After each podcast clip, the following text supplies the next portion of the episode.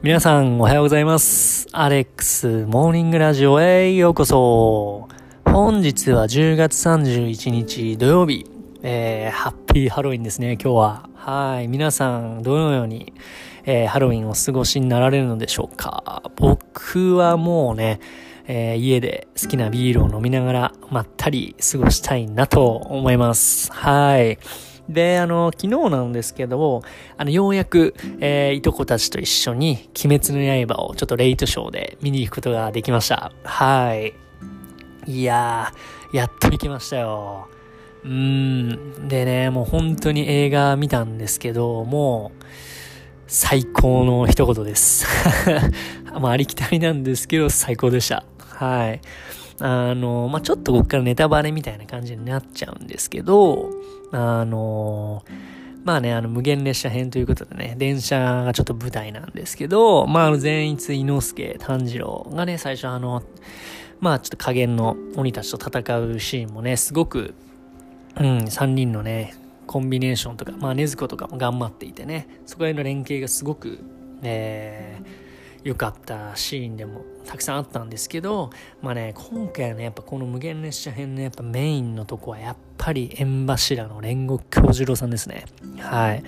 いやーもうね、かっこいいんだ。もう京十郎がもうかっこいい。この映画は。うん。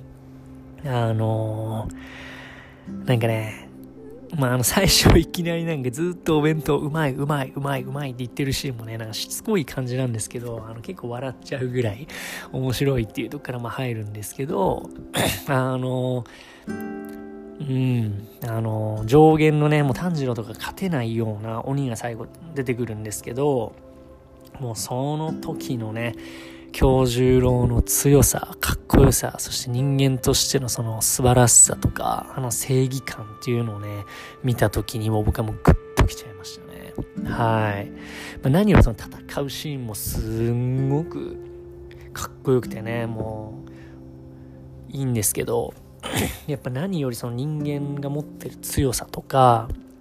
人間だから思う価値観であったりだとか、そういうところをね、すごく見れた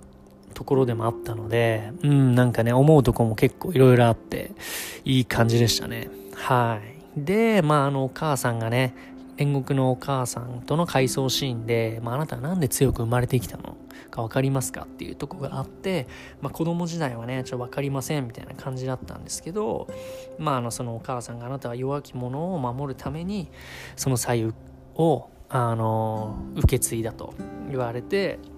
まあね、修行を重ねてきて、まあ今、縁柱になって、えー、まあ今回このアガザとの戦いになるわけなんですけれども、いや、まあね、あの、結局、教授はちょっとやられちゃうって、殺されちゃうんですけど、あのー、まあ、教授も最後の最後までもうね、追い詰めて、その鬼を。で、鬼が逃げてっちゃうんですけど、うん、もうね、その、まあ、逃げてたところちょっと卑怯でちょっとね、うわ、戦えよとか思うたんですけどね、僕も見てて。まあでもまあそこはしょうがなくて。うん。で、あのー、電車の乗ってた乗客200名ぐらいかな？その200名が死傷者ゼロ。そして、炭治郎、伊之助、善逸をね、あの、ちゃんと守って、もう誰も死なせなかった。そして、えー、鬼も退治して、うん。で、あの、最後ね、もう、もう出血多量みたいなね、もう死んじゃうっていうの分かっている中、もうその、次世代の若い目の子たち、その炭治郎とかに向けて、まあ、あの、しっかり頑張れよと、お前らできるからっていうところをね、しっかりあの、解いていて、あの、先輩としての役目もしっかりやってましたし、そして、ね、やっぱ何よりね、僕もう一番グッときたとこが、その最後も、炭治郎とかに言い終わった後に、あの、まあ、あのお母さん魂がね後ろからちょっと出てきてあの京十郎が「母上私は守ることができたでしょうか?」みたいなそういうのを聞いた時にあのお母さんが「はい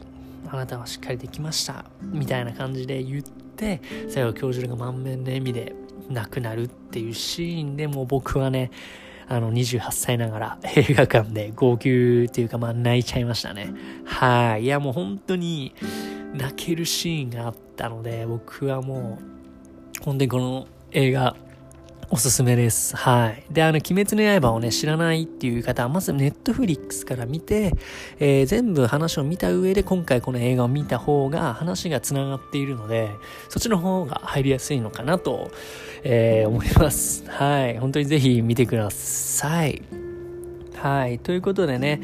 まあ今回ちょっとこういう鬼滅の話になっちゃったんですけれども、まあね、今日も10月が今日で終わるということで、まあ、10月もね、しっかりモデルの方の仕事もできたし、まあも、まだまだもっとできたんですけど、まああの、ラジオもね、しっかり続けられたっていうのもあったので、まあこれからね、11月、明日から11月ですけれども、また明日からね、このコツコツというのを大事にしていって、えー、毎日朝ね、ちゃんとラジオも配信して、で、インスタも更新して、えー、YouTube もやって、えー、モデルの仕事もちゃんとやって、えー、未来のね、1年後、2年後、